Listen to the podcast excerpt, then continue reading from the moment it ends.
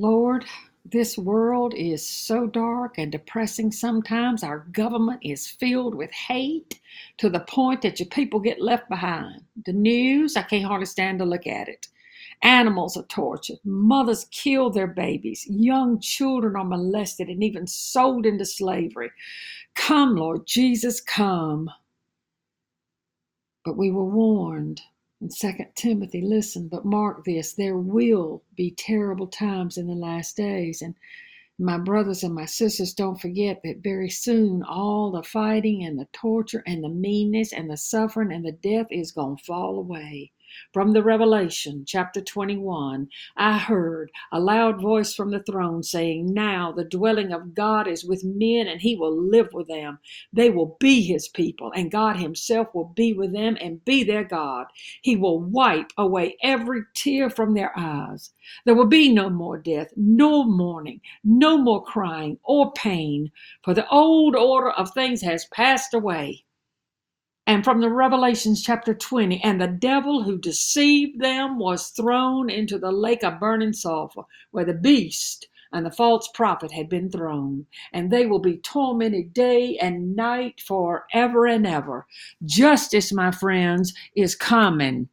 Do not lose hope. These prophecies are recorded. They are the recorded word of God. God sits on the throne, and God is who he is, and he's going to do what he says he will do. In the meantime, we got to stay connected and together. No matter how terrible, no matter how despairing things get, keep shining the light of Christ and know that in the end, we will live on in peace. We will have tranquility forever and ever again. Hebrews chapter ten, let us hold unswervingly to the hope we profess, for he who promised is faithful.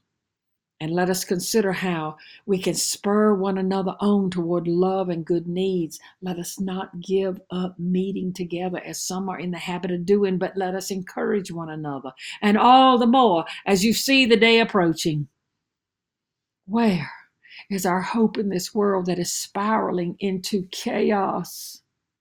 There's only one hope, and that hope is Jesus.